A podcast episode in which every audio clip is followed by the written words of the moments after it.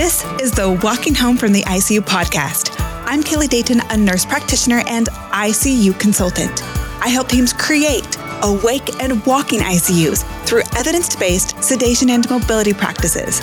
By hearing from survivors, clinicians, and researchers, we'll explore how to give ICU patients the best chance to walk out of the ICU and go home to survive and thrive.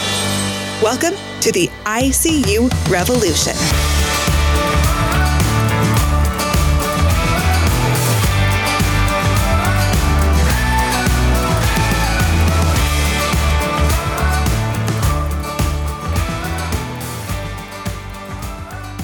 Before starting this episode, I want to thank you. Each one of you that cares so deeply about your patients and have dedicated your career to bringing evidence based medicine to the bedside to give your patients the best chance to survive and thrive. We have ICU Revolutionists meeting every month now, and it has been amazing to hear the various levels and avenues of progress from teams. If you want in on these meetings, email me, message me, let me know. I'll invite you. It fills me with awe and inspiration to see how visionary pioneers can truly make big impacts. I want each of you to know that this is a process. On this podcast, we talk about an awake and walk walking ICU that has practiced this way for almost 30 years, but it didn't start out this exemplary. Their process is smooth because of working through the kinks and obstacles over long periods of time. So be patient. Yet it is also important and so fun to hear from teams that are further down the road and closer to becoming awake and walking ICUs. I am excited to have a representative share with us her team successes and how they are well on the way to saving millions of lives and millions of dollars. Nancy, welcome to the podcast. Can you introduce yourself to us? Yeah, sure. My name is Nancy McGann, and I'm a physical therapist by background. I am the manager of caregiver safety for the for Intermountain Health and in the Peaks region, so the Colorado Montana region of the organization. Um, I have been in healthcare for 33 years, um, worked in all areas of physical therapy, inpatient, outpatient, orthopedics, rehab, home health, um, you know, kind of the whole gamut. My specialty though was outpatient manual therapy and training to get people back to manual jobs. And so that was what led me into caregiver safety, and injury prevention.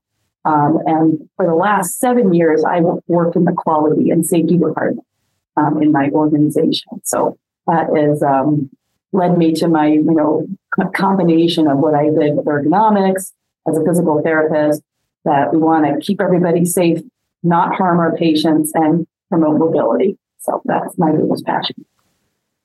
And I often am reached out to by PTs, nurses, nurse managers, directors within the ICU directly. So you have a very unique position and a a seat on this whole system as far as you being able to bring the change that has happened at St. Joe's. And maybe you came in from an angle of wanting to keep the clinicians safer and then one thing led to another, and it turned into this beautiful eh, phenomenon of St. Joe's becoming an awake and walking ICU. Tell us how that started for you. Yeah, so in our organization, we have an internal safety grant, um, and it's it's you know for patient or caregiver safety. And in our organization, we call everyone caregivers. So for our, you know people that clean our hospitals and environmental services to our nurses, everyone is, is a caregiver. So so with that um, grant, we've had three mobility related grants. And so in 2020, we have an ambulation grant, and that is for every patient in our hospitals and our acute care hospitals. And then in 2021, we had a free ambulation grant. So those patients that aren't capable of walking, how do we maximize their mobility in our care? And so that kind of final frontier in the most complex area to really improve mobility is the ICU setting. It's also the area that has the most evidence to show that it absolutely improves outcomes and it also provides financial stewardship to your institutions. Um, it also enhances the, the joy of the work of our caregivers. So it, it is something that's been around and evidence based for so many years, yet is so uncommon in practice. But we kind of knew that that was the most complex. So that's what we decided to wait till um, you know, for that big focus and push for that that three year, um, that third year of our mobility work. And because you are part of safe patient handling, you were in close contact with Margaret Arnold, who helps mm-hmm. acute care, LTAC, SNFs, just throughout the continuum of care, increase their mobility. And um, very serendipitously, Margaret and I became in contact. She um, was cued into the podcast from Chris Perme. Mm-hmm. So she started listening to the podcast. That's when we, she and I started talking. So she had already started working with your team and she brought me in to come on site to St. Joe's. And that's when we took this momentum that you already had as far as increasing mobility in your ICU. And I came in and said, okay, now let's take it to become an awake and walking ICU. And I didn't know how you guys were going to receive that. How was that initially perceived? Well, see, they were very ready for that because we had already done some initial training. So Margaret and I have known each other for 15 years. We've been involved now in safe patient handling and mobility. We're both on the Association of Safe Patient Handling Professionals Board. Um, and I knew the consulting work she did with critical care. Um, and and um, I saw it, we did, we hired her firm to help support us in this process so that we didn't have to reinvent wheels that have already been invented. Um, and so with that, there's been when we write the grant project, we we look at all of our eight hospitals in the Peaks region, and we were looking who's the most ready for this. And so so they were very very ready initially when we when we wrote the grant. Um, there was a few hospitals in our system that had walk vented patients in the past. That was one of my key things, like that they, you know, that's that's you know a lot of people if you say, do I do you have ICU early liberation, early mobility? Those are you know the terms that float around. They say yes. But then when you dive in, they really don't understand what that means, which is why I really love the term awake and walking ICU because they kind of need to hear that as a plain language term, which is just much more impactful. Um, and so, you know, even now, yeah, if it's rehab driven, it's not really early mobility. If it is, you know, if they're not walking any vented patients, it's not early mobility. It's not, it's not truly that. And so Oh, say that louder ready. for those in the back. If they're yeah. not walking patients on ventilators. Yeah, it's not it's not true ICU liberation, mobility, awake and walk in ICU. It's, it's, and so people have the best of intent, and but there's still a knowledge gap. And even even with all the evidence from the front line and the frontline leadership, there's still a little bit of, of a knowledge gap there because there any mobility is mobility, right? But if you really are doing what's right by your patients, to your staff, for your the financial implications of your institution, um, they need you need to be walking most of your vented patients. Now there might be some, who we know, that can't, but the majority of them can be, should be. Um, and you know, the so they so we had two sites very ready. We ended up going with St. Joe's um, because of some more leadership turnover at one site. You know, post pandemic when we started this, of course, ICU turnover was massive. By the time we actually started the grant at St. Joe's, that turnover happened there. So we had all new leaders um, in there, but we had a very passionate CNO, um, who's now our region CNO. And then we had um, we had enough to keep going with the project, but that was a barrier initially because we had to kind of re-educate that. But we had done that prior to, to you coming, and your inspirational podcasts honestly were a big part of that, and and having people listen to what really goes on when someone's sedated and understand that is, is, is enormous. Just last week, I was presenting to a leadership team um, on the project that we did at St. Joe's. And one of the chief nursing officers for ambulatory care, so of course, critical care is not her background, she was dumbfounded by what we were talking about with patients feeling like they're being raped when they're being catheterized, patients feeling like they're being shot when their temperature is being taken she she was like, wow, I, I just never knew that. So so sometimes that, you know, that plain language again, people understanding also people being able to make end of life decisions if they're not going to leave your ICU and not having family have this burden for the rest of their life. Did I make the right decision for my mom, my dad, you know, a loved one? So, um, so I think they they were they were very ready, and I think when people learn this, they all want to do it. It's just super hard to achieve because of the complex nature and the interdisciplinary need. Um, and so, So I think it's easy to get across the people the whys, but the hows are very difficult. Absolutely. And I love that you're coming from all these angles. You are working at all the levels of decision making the C suite, the administrators, the nursing leaders, everyone. Um, and there was already momentum going because you're right. Everyone knows that early mobility by now should be a thing. But the definition of it, the approach to it, the end goal is so variable between disciplines, systems, hospitals. It's just all over the place. So you came in and you said, we are going to take this grant money and move this forward. And you brought in the why. You helped them understand um, they already were bought into early mobility, but to say, here's why we need to go all the way. Here's the harm that we're preventing, not just we're just trying to move, save money, mm-hmm. which is true. Yeah. But you then hit the heart of it and inspired everyone to really act and go all the way with it. So once everyone had the why on board, now it was how are we going to do this because it's such a drastic change.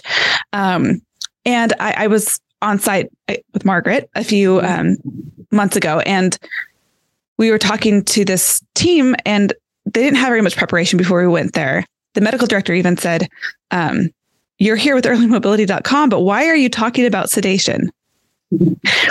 So when I came in, it was bringing in this piece of yes, we're here for mobility, but let's look at the big picture. We have to address sedation. We've seen the team study that if we don't talk about sedation and bring in that piece of it and understand, like you said, what patients are experiencing, how do we approach early mobility? So it was so exciting for me to be a part of that, to jump in and bring in this element. Um, but what were your first steps to really setting up this movement? So, so the first really is kind of that awareness, right? It, it's understanding the why and doing enough training and determining leaders from each discipline. So we had PT, OT, speech, pharmacy, nursing, the physician leaders, um, you know, respiratory therapy, and we had process improvement as well on board. So, so we really needed to get that that entire team together to make this happen. You can't have it driven because there's a therapist that's very passionate about it. They can only go so far with that. They can help, but they can't really make it happen if you don't have the providers on board. Because, right, if a patient's overly sedated, no one's mobilizing them. It's not possible. Um, and so, so there's so many pieces, and, there's some, you know, early struggles in the process. You know, when do you do awakening trials? When do you do breathing trials? How do you set people up for success.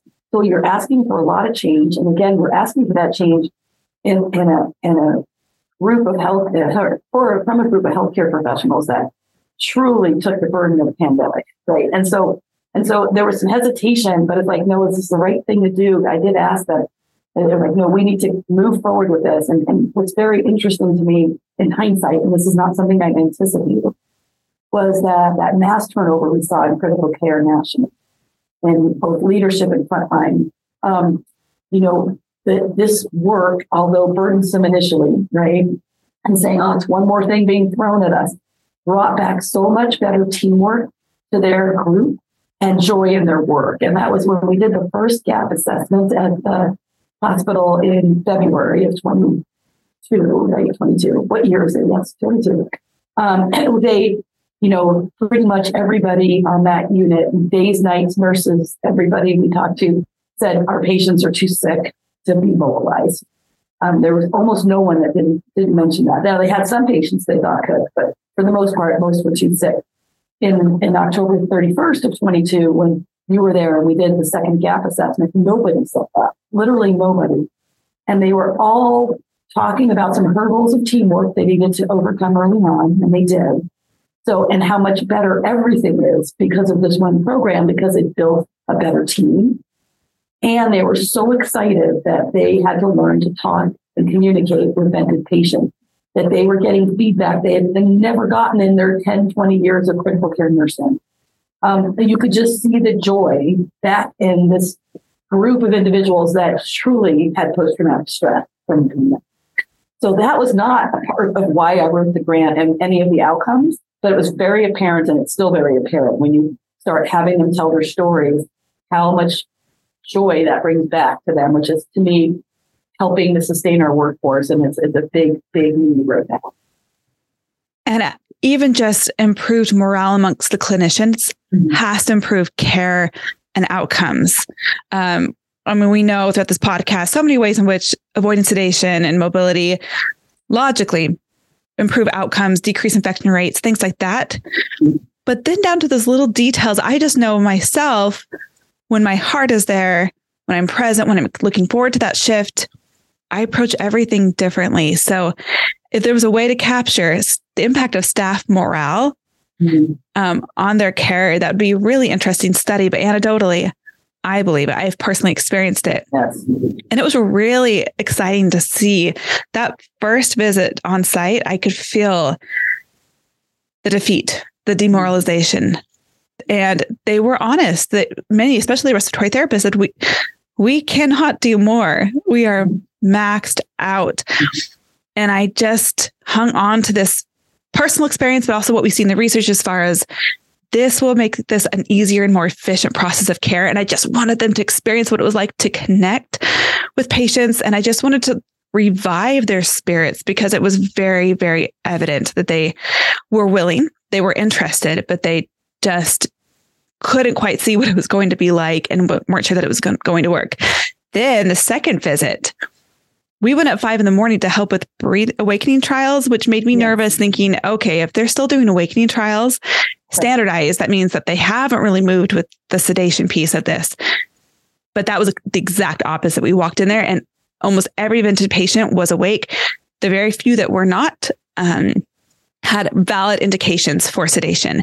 And I saw in rounds that they were discussing how they were going to navigate that, when, why the patient sedated, when they're going to take sedation off. It was just music to my ears. But on top of patients being communicative, writing on their clipboards, I saw the excitement in the clinicians' eyes. I saw the enthusiasm. They wanted to tell us their exciting stories, how they showered a patient. And we'll have interviews with a lot of those clinicians um, in upcoming episodes. But that was an exciting byproduct of what we were working towards here. And what did you see in the data? I guess what was your role in capturing the impact of these changes? Yeah, so one one thing that we strongly believe in in our organization is that we have to have very good measures to drive process improvement, especially when I'm sitting here in a region office, right? Like I'm not at the hospital. I, I obviously I go to the hospitals, but my that's not my role anymore. I don't work in direct patient care or leadership of direct clinicians. So what we need to do is have balancing measures of success that are accurate, that our staff believe in, that they know is, is coming automated from the from we use Epic or from any electronic health record, so that they can have confidence in the measure and and try to achieve it. And because if you don't know how you're doing, you can say, "Yeah, I have this." Well, how do you know you have this? What are the measures? So we have a few different dashboards, and we're still evolving with them. They take a long time to really evolve and become meaningful. Um, and we are looking at multiple measures. So we look at um, are they RASS minus one to plus one? Uh, are they CAM ICU negative or positive? The number of vent days. Um, what is their, we use the bedside mobility assessment tool. What was their BMAT upon entry to the ICU and discharge and to the hospital discharge? Um, we are looking at, let's see, what else do we have? We have length of stay in the ICU and length of stay for the whole hospital. Um, we are looking at pressure injuries. We're looking at falls to see, are we seeing falls because we're ambulating more and we're not. Um, and so, so we have a dashboard. What we still need to do to make it more meaningful, we have it for all eight of our hospitals, is we need to remove those short lengths of stay because we have there, it's watering our data. That's not really the patient population that we're focusing on with ICU liberation or mobility, right? We're, we're focusing on those patients that are not had had a coronary artery bypass graft and we're in ICU for 10 hours and you know moved on because that we're not impacting them in this kind of program. So we need to eliminate those short lengths of stay to really see um, our group, and we'll, we'll be doing some analysis on that. So our analysts are working on that right now. But what we can do is sort and see how we're trending over time. And we also are looking at our CMI case adjusted uh, length of stay, and we are seeing once we the St. Joe's team felt like they were you know, they're still not 100% there. They're not fully awake and walking, I see, but they're close, very close. They really felt like September is when they really started seeing a major change in, in their delivery of care in their ICU. And we have seen um, financial already uh, benefits of, of, CMI adjusted costs uh, that, that have been, been, I mean, it's very only a couple months. We have to look in the lab. As Kelly knows, I'm, I'm with data. I'm very hesitant to say anything until I know. I'm very confident that it's reliable and valid. And again, it takes a while to evolve. And our ambulation dashboards that we use, that is very, very valid and reliable data. And um, we're definitely seeing improvements, more patients ambulating um, in our ICUs. So, so the bigger picture with data is it is you only measure data that's going to drive the change, and you can't just focus on one data point. So what we did years ago was focused on patient falls. And so we stopped moving our patients because if they never left their bed, they weren't going to fall. What that really does is physiologically increase their risk of falls and also makes them deteriorate in every other way. And so we, we, we, you know, we needed to have balancing measures. So in our organization, our safe mobility, we always have a mobility measure, and now it's, it's their, what we call therapeutic manipulation.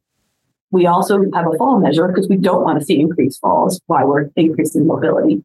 And then we also have a patient handling injury measure because we also don't want our caregivers injuring themselves, mobilizing our patients.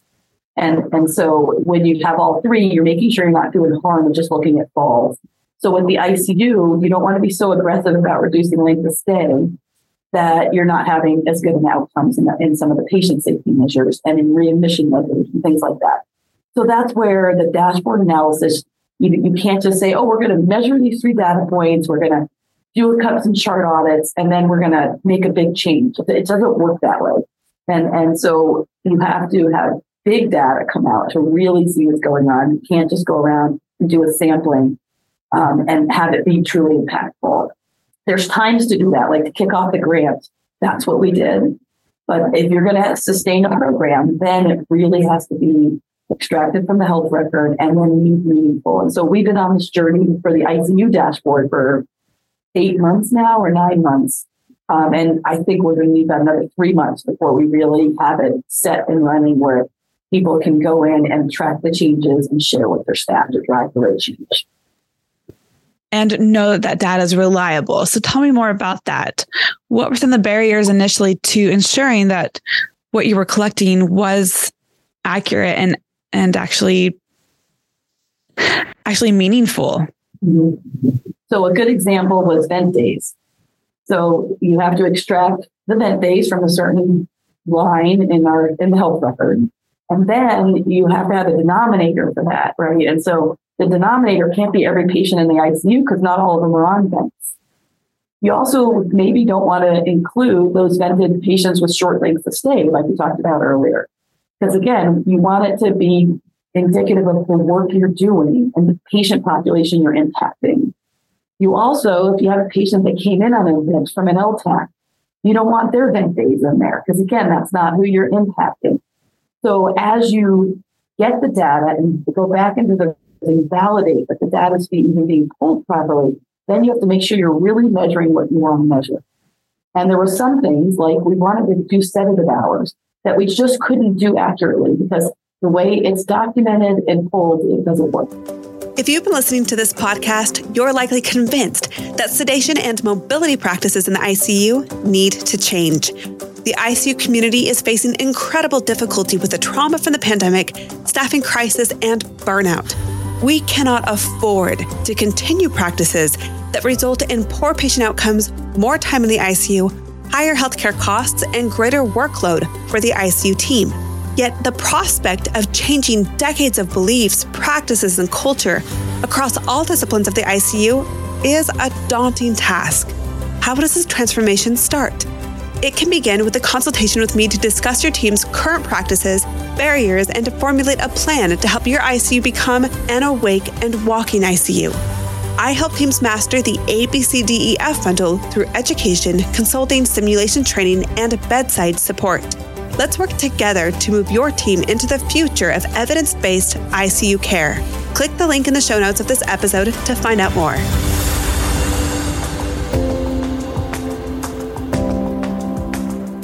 And what about delirium rates? How did you know, or how did you get those to be accurate and reliable? Right. So er, I told all of our other hospitals is is that one thing that Margaret Arnold noted early on was there was re-education needed on RASS and CAM scoring. So if we looked at, um, at you know the, the data coming in, if it's not reliable, even going into the health record as much, and this is pretty common, um, then you, you need to do the training on that first. You got to see where the gaps are, and then start measuring. Um, you know, another another example with with uh, with the data over time is last January of, of 22, we still had a fair amount of COVID in our in our healthcare systems, right? And so some of our data looked like a great trend line, but that was because we didn't have any more. That's because we got a lot less COVID patients. It wasn't because of the work we did. So we had some hospitals looking at our dashboard saying, "Hey, we're doing great." I'm like, "No, you're you're not really," because we again we we need to have it. You need to annotate your dashboards and say, "This is when we had a process change. This was an anomaly because we had an influx of COVID patients. This was and consider the context. Yes, you have to make context to your data, or you might mislead people in what they're doing. And even COVID aside, even time of the year. Oh yeah. You're going to have more respiratory, more ARDS during yeah. the respiratory season during the winter versus the summer. Yes. So we have to take everything with a grain of salt and look at the context in which that data was extracted. And was it your team initially when you started being more aware and more diligent with charting CAM scores? Mm-hmm. It looked like the delirium rates went up, correct? Sort of in blips, um, yeah, and, and some of that was was probably better analysis. Um, some of that was doing it more. There was a lot of unable to assess because of uh-huh. sedation. So, so it was a little bit of both of, of those things. And again, that's that sometimes seeing a a negative thing as a positive thing because your you know awareness brings on usually increased if we if we do a campaign for injury reduction very often you'll see more injuries initially because people are it's awareness it's not that something's changed it's the same Absolutely. kind of thing with that yes and i was in a meeting with a team um, talking about this discrepancy in RASS scores. I think everyone listening to this podcast can probably nod their heads and say, mm-hmm. I've seen that happen where it's charted at a negative two, but they're really more of a negative four, negative five, right? So I had a team pull up their um, chart that just randomly went into a patient's chart. And they found a charted RASS, I think, of negative one, negative two, but the CAM was unable to ex- assess. So I don't know. I wasn't there. I don't see, I didn't see the patient, but we can safely suspect that maybe that wasn't an accurate RASS. And then we don't know what their CAM score is. We don't know if they have delirium. Um, so you have to work out those kinks first before you can get a true baseline of where you're at. Mm-hmm. But looking for that can reveal the gaps in which we need to assess. So even though just because you have more documented delirium scores does not mean that the rates are going up. It just means that we're now actually assessing for it. Right. And that's where the process improvement still is happening. So even though the data isn't fully reliable, it's still showing you where you need to make changes to improve your care with delivery, your care delivery. So, and that's the whole thing with continuous process improvement. It, it's, you know, it doesn't have to be perfect at first and your data doesn't have to be perfect, but it needs to drive the right change. Absolutely. And, you know, we could have waited another five months to do this episode and be able to have a grand finale ta-da of the final changes and outcomes per your data but you're still in that process. And the reason i wanted you to come on right now is that it's important to show the process of getting there. I think people get overwhelmed in these expectations of having it flipped around within a month.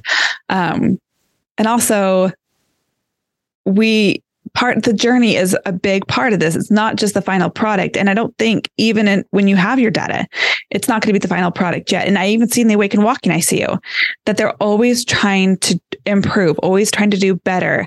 Um, and that should be our our continual goal. We need to celebrate our victories.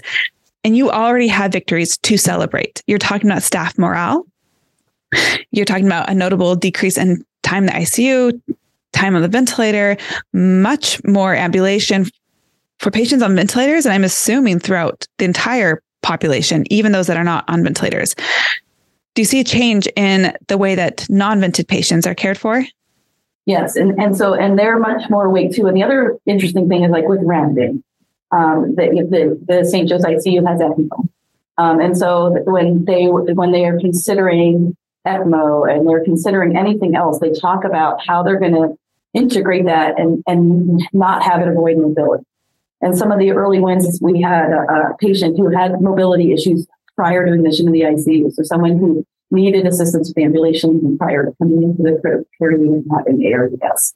And this this nurse actually on her own, uh, who he was on ECMO, um, put him in a walking sling and got him to take a few steps to the chair and sit in the chair because um, you know he was someone that needed that assistance, but she was empowered, and that was a big win that she had been. Obviously, she did it with PT and OT and respiratory first, but she felt like now those few steps she could easily do with this with the sling. She didn't need to go get other people. So, um, so that full integration, and that's where that safe patient handling pieces come in, is when you have patients who are um, do have genuine mobility struggles that are in addition to not your patients like came in walking, right? Those you can usually, if you take them right off sedation, keep them moving, um, you can get them going again. But for the, the that, that other population, um, you know, using technology to get them to maximize their true mobility is is the other goal that came in, and that's where kind of Margaret and I from that same patient handling background came into this. But the facilitation and mobility throughout the continuum care with that equipment is huge for that lower level patient, right? That person who isn't super able to ambulate safely. Um, what we have seen kind of throughout our our whole system with doing the mobility measures over the last three, well, almost four years now, is that it's just it's a common thought in people's minds, and our nurses especially understand now that if we mobilize patients, again, ICU and out of ICU, early and often, it actually reduces our nurse work. They don't get the pressure injury. They don't have muscle wasting and then need physical therapy. Because they, you could, you know, they, they very often we would get a referral because if we didn't let a patient move and we caused them that immobility and that harm. Now they needed rehab when they didn't initially when they get in the hospital. And so with the ICU program, it's even more profound because that muscle wasting with all the other processes of why someone's in the ICU could be more pronounced. And their reserves, especially in our older adults, are not, you know, not, they're not there. And so if we take away 10% of their muscle mass, we didn't let them move it over a few day period of time, you've, you've, you've really disabled that person and they may now be going to skilled nursing instead of home. You know, so there's, there's this whole component of getting the sedation off, keeping them mobile, that improves our caregivers' safety because now they're not going to get hurt moving and handling those patients. Um, and then for the ones who are immobile, use the technology, still take them off sedation and get them moving. And you know what? Maybe you'll actually leave, it will leave at a higher level of care than they came in, higher level of mobility, higher level of function. Yes, I've seen it. I've seen yeah. it. People come in that aren't unable to walk and then they walk out the doors. It's yeah. amazing. And that's not always the case, but yeah there's no way that would happen unless we had that kind of culture and process of care. And it sets a precedence to show, hey, we've walked patients on ECMO, we've walked patients on ventilators with higher settings. So why not the rest of the hospital? Mm-hmm. And that nurse getting the patient up on ECMO by herself, mm-hmm. having that level of confidence and comfort says so much about where your team has gone.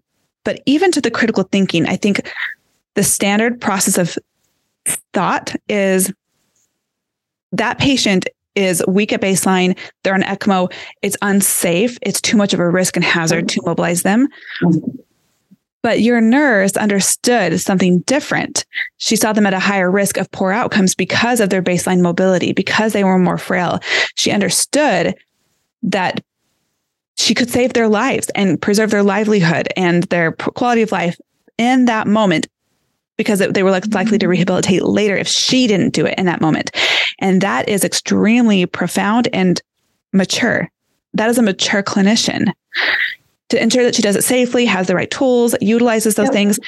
When it comes to equipment, equipment can be great. Sometimes we think we think that everyone has to utilize equipment, but I think that comes from having sedated patients. Yes. And then trying to get them up. And then that's when you do need a lift for every patient in every room in every situation.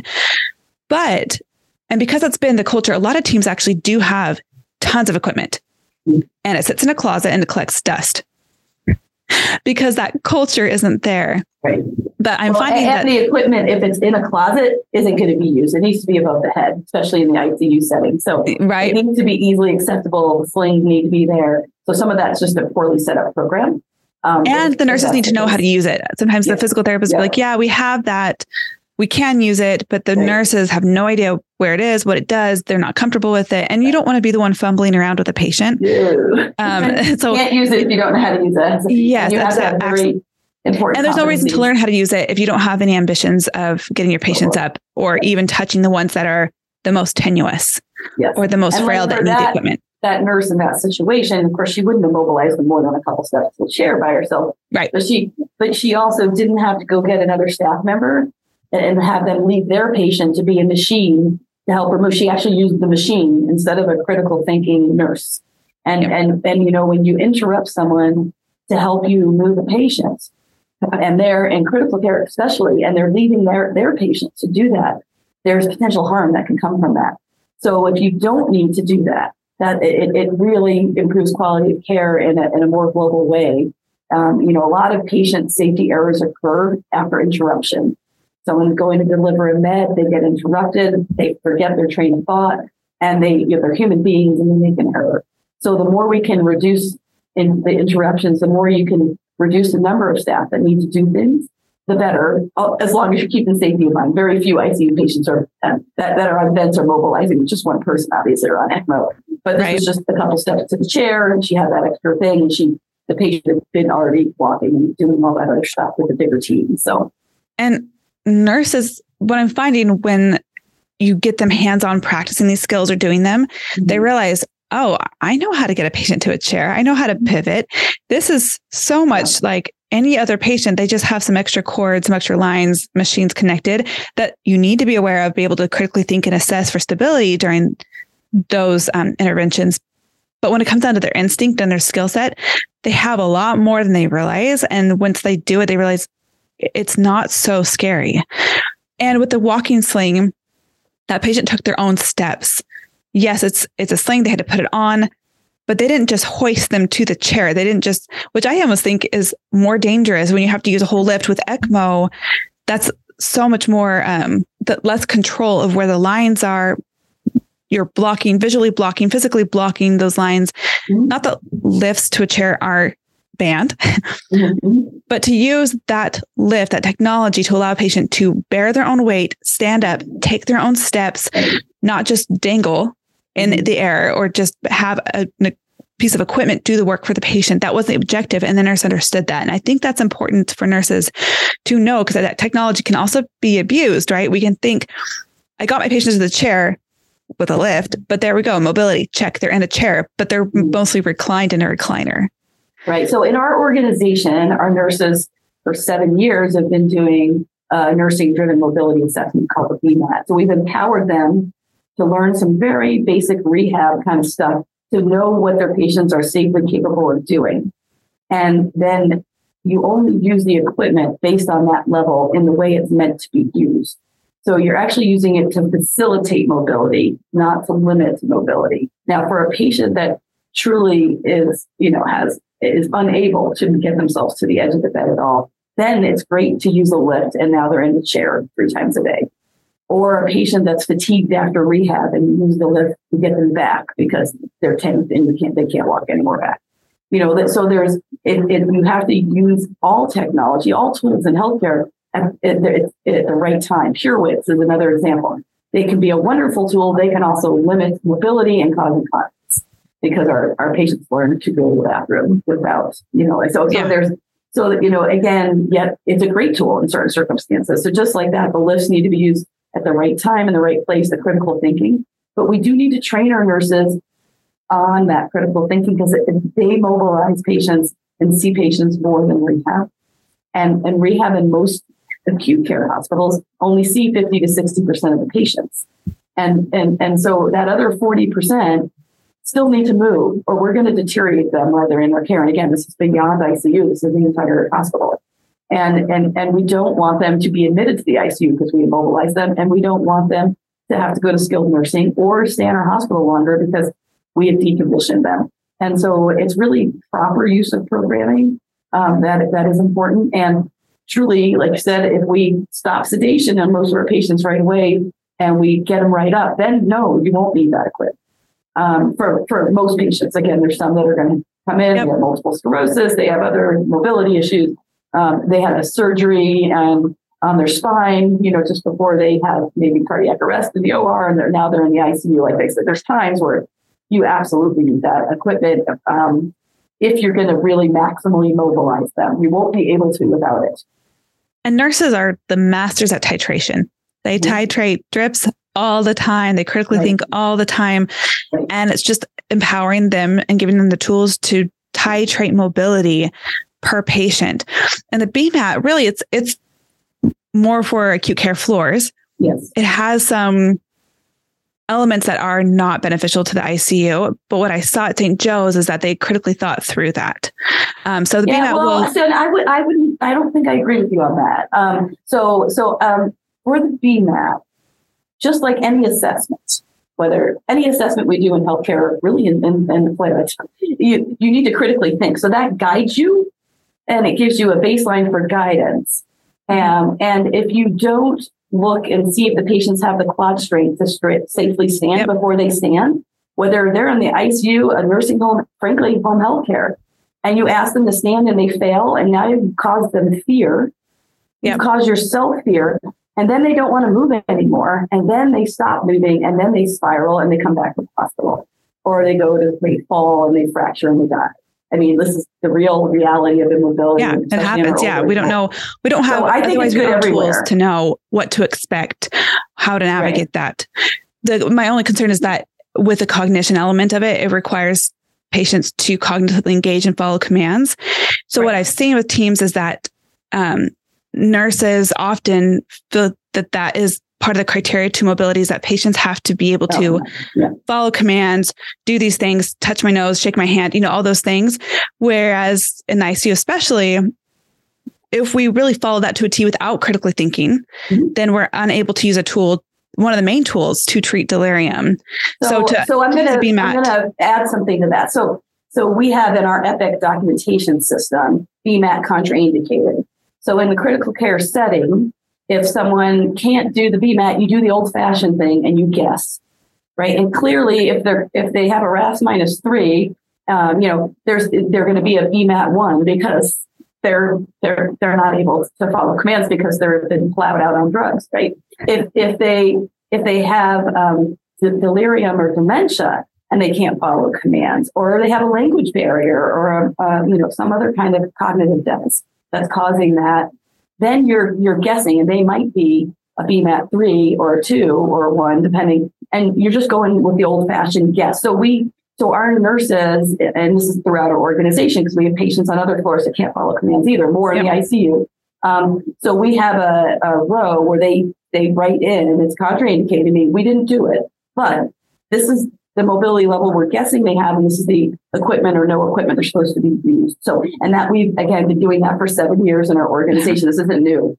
Um, we've been doing it for a very long time. So we integrate that inability to do the BMAT anyway. I love that because we yeah. went on site again. The team didn't have any preparation. There's a patient that was had a RASS of one or two, floridly delirious, mm-hmm. and I made suggestion to dangle them. And the nurses looked at me and Tara and said, "No, but they can't follow commands. Oh, wow. And yeah. I think that kind of comes back to the implementation of a BMAT in that setting without the critical thinking and the training, the support that your system has provided. Mm-hmm. And that's where I I'm glad we're talking about it because it's one of those things to make sure that we do that appropriately. Nurses need tools to know what to anticipate as far as are they safe to to stand? Are what do they need equipment? That process, something to cue them in and a systematic approach to it helps nurses feel so much safer and confident in approaching it. No one wants to guess all the time. No. Um, stick their finger out in the wind, right? To see how do I feel this moment. But um, I just that's my main trepidation is that Yeah. it could become a barrier if we don't provide the critical thinking tools. But your team, I didn't, I would never have thought that they would. There was just a night and day difference between those two teams, right? Your application approach to the BMAT nurses felt confident. I could tell that they felt confident in assessing patients as they got going, getting them up, and they just were progressive. Getting a patient in a walking sling on their feet, standing to the chair by themselves on ECMO, that Pretty high level. surpasses. Yeah, that's and there's not I, I that's not common practice yet. but but but you know it's good to see it happening and really with any safe patient handling and mobility program um, you you can't set your staff up to fail. And Yep. so and they're very complex programs. So unless you're going to really have the right onboarding have the tools right there and available have the slings right there and available and and and people confident to use it and know when to use it by doing some kind of mobility assessment tool you you know i i get calls and emails from colleagues across the country all the time and they they're like you know no one uses the equipment why should we buy it? And i said well if you put two lifts on the floor and someone has a patient maybe once every six months that actually needs it they're never going to get it into their practice. If you don't have the slings available and they're going to need to call and get it. If you have a mobile lift they have to find that isn't plugged in and charged. Again you're setting them up to fail. And so if you're going to do it you need to do it right. And you need to set up it in the right way. And again anytime you teach a new tool you've got to remind people that no tool tells you what to do. It guides you in decision making.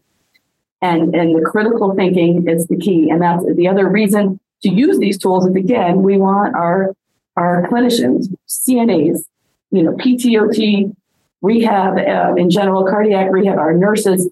We, we want them for their brains not their brawn and so and that's that's where their real skill comes in and their interpersonal relationships their ability to communicate with their patients. And so if we can use those tools in the appropriate manner we actually do keep our staff with their patients and not as machines for other people's patients.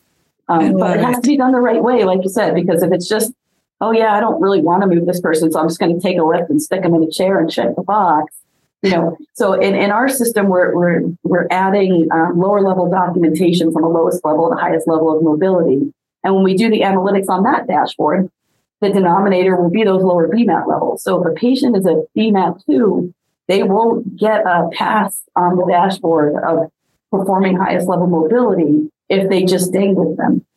Or if they if they, they, they have to they have to achieve what their maximum mobility is based on that assessment so that's Oh, I love that. that with, with proper measurement. And that that maybe in a year from now we'll have that dashboard to share with you. But That's yeah, that's great. I don't think um I don't think I've seen in the research much collection as far as here's what they're capable of doing, but here's what we did. Yep. It's assumed, but there's not much accountability. So if you have a team that dangles patients across the board um, and they check off that early mobility checkbox, but many of those patients could have been walking. Did we really optimize that mobility? Or if they came in walking, we sedated them for five days and now we're getting going again. Um, is that optimal? So I, I love, I love that approach. And you talked about at the very beginning that this is becoming quicker or more efficient. Mhm. Tell me more about that. What was it like for your team initially? You said it was a lot more laborious initially. Yeah. So I think I think well, anytime you do something new, right, it takes longer. Even like if you commute to work at your first day that you're in a new job, it feels longer than after you've been doing it for three weeks. So there's that perception because your brain's working harder to do tasks also. Mhm. but you're fumbling at first. You're a little nervous. Your your team communication isn't as efficient.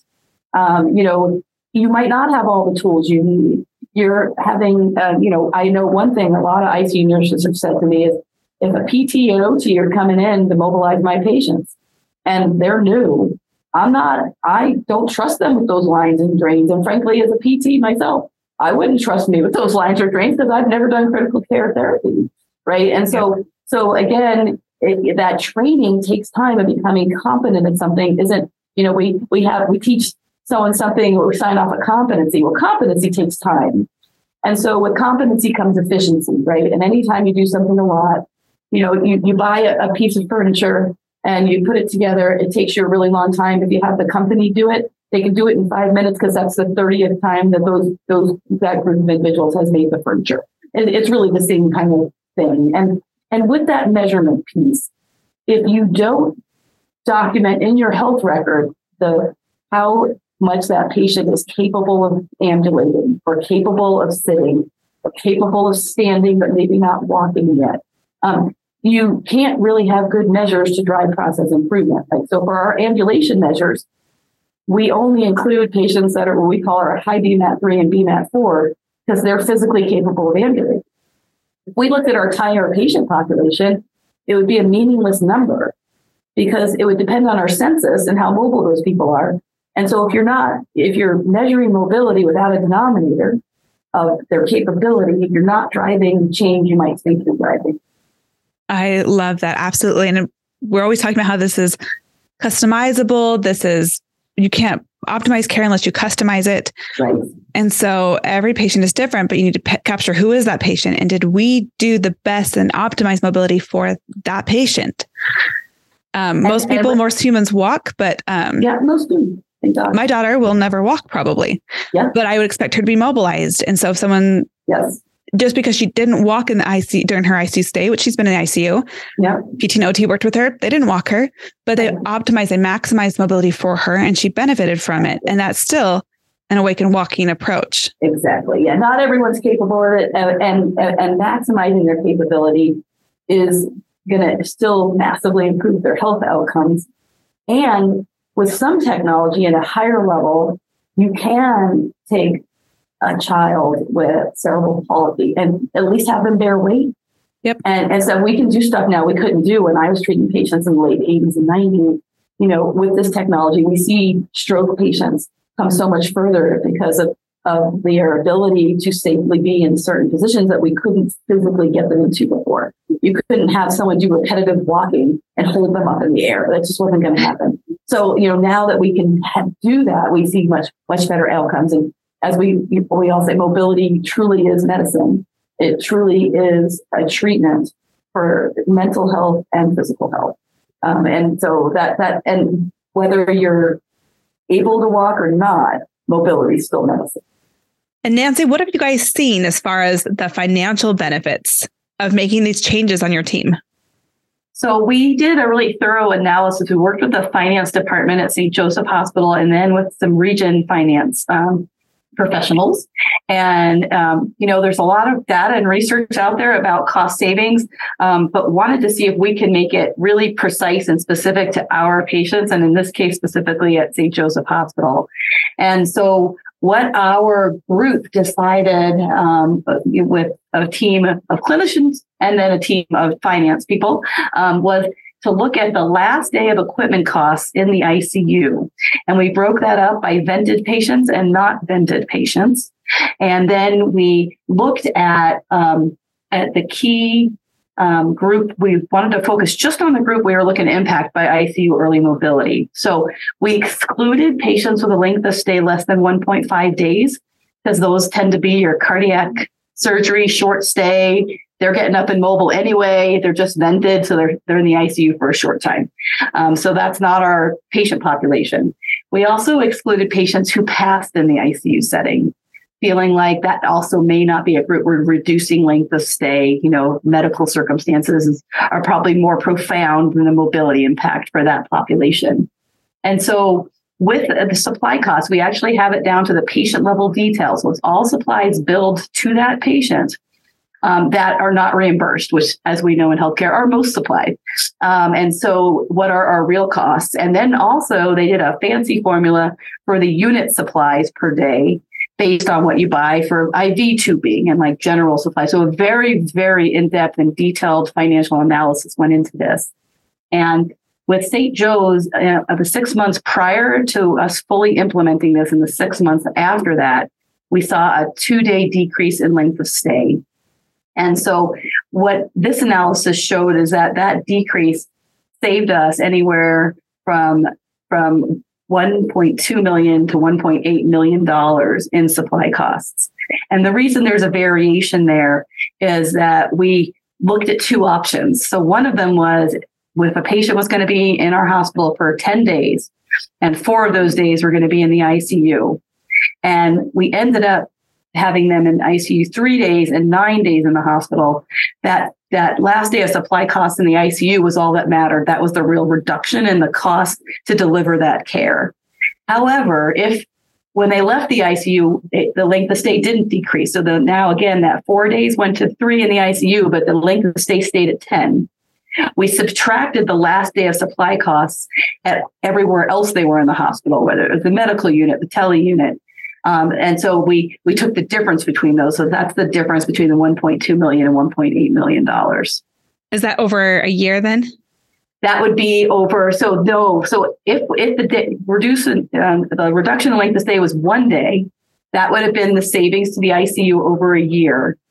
But it was two days. And so uh, we we basically so in six months we did what we estimated would happen in a year, which was the 1.2 to 1.8 million dollars. So that is for six months. Now I always say, and Kali, you know I'm like this. I, I'm very cautious and very tentative with data like this. I definitely want to see it even over a longer period of time, and we will be going back and doing deeper analysis, um, patient level again to really see those trends. But you know, cautionary, it's looking pretty amazing. And we also looked at the opportunity in all of our other ICUs based on that. Um, and so we have each ICU, and there is some variation in, in last day of cost in all of our ICUs. Um, but you know, this doesn't include also that we might need less PT and OT. We might need less wound care. Um, our, our caregivers aren't necessarily going to go home. Because so he's like, what about staffing? They're like, well, you're not going to necessarily be sending people home that precisely, but they're able to deliver better care because they have the time to do that. We might because they have less patients and less time right. on the ventilator, less things to worry about. Yep, exactly. So there's that's a that's probably a minimum cost, not the total cost saving. Right, but it will pour into better outcomes, which pours into better outcomes for or better care goes into better outcomes and yep. less healthcare costs overall for other patients right. as well yeah, I mean, it, it lower, it's a win-win-win. It, it, it, the whole mobility program improve, improve the quality of care for our patients, improve their outcome, gives the joy back and work for our ICU staff who had a horrible, horrible time during the pandemic, and provides stewardship. And right now, um, 66% of the hospitals, I believe, I'm, I may, may be a little off here, in the United States ended in the red in 2022. So um, this is a huge issue with our staffing and things like that. Contract work still from the pandemic left over. Cost of living, like, has gone up everywhere. Obviously, is another impact. So, uh, so this is also at a time it's highly needed to have save funds. And it's so exciting. I mean, this is within the first within the first six months, which I think is um, a time of growing pains when you're still mm-hmm. working out the kinks, figuring out your process, yep. standardizing the practices, the education, the dynamics. So it's not a completely flawless awake and walking approach no. yet. But I mean, just those initial changes, yep. those first steps of progress immediately resulted in healthcare savings. There's no excuse not to, right? This is an obvious yep. return on investment. Yeah. How, how much do you estimate that the hospital invested into making these changes? So if we include the, the grant project, which was um, funded by our quality department, so not directly the hospital, it's a system level grant that was funding that work. But let's just even pretend that that was all paid for by by the, that particular hospital and that particular unit. And then if you added in all the training time and everything like that, less than a hundred thousand dollars. So yeah. It's been 100 oh, less than $100,000 to save right. getting close to $2 million. I mean 1.8 million dollars and I I'm going to just assume or, or feel secure in uh, estimating that that will continue to improve. No, 1.2 million. Um, so just because of the the 6 month differential, but yeah, but still, I mean, uh, yeah, that's a pretty good depending on the yeah, timing, right. right? Right, exactly. So, but very much a great, great return on investment for anybody. Yeah.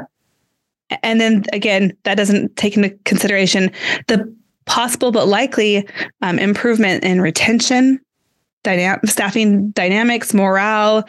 Um, mm-hmm. All of this will have a long term impact on your team, not just in the, the six months, but for years to come. Yes, and we actually are meeting with someone next week on our culture of safety survey results, and we're going to look at the ICU there and see if we've noted any changes in that. So that'll be Excellent. more to come. Keep me posted. Thank you so much, Nancy. You're welcome.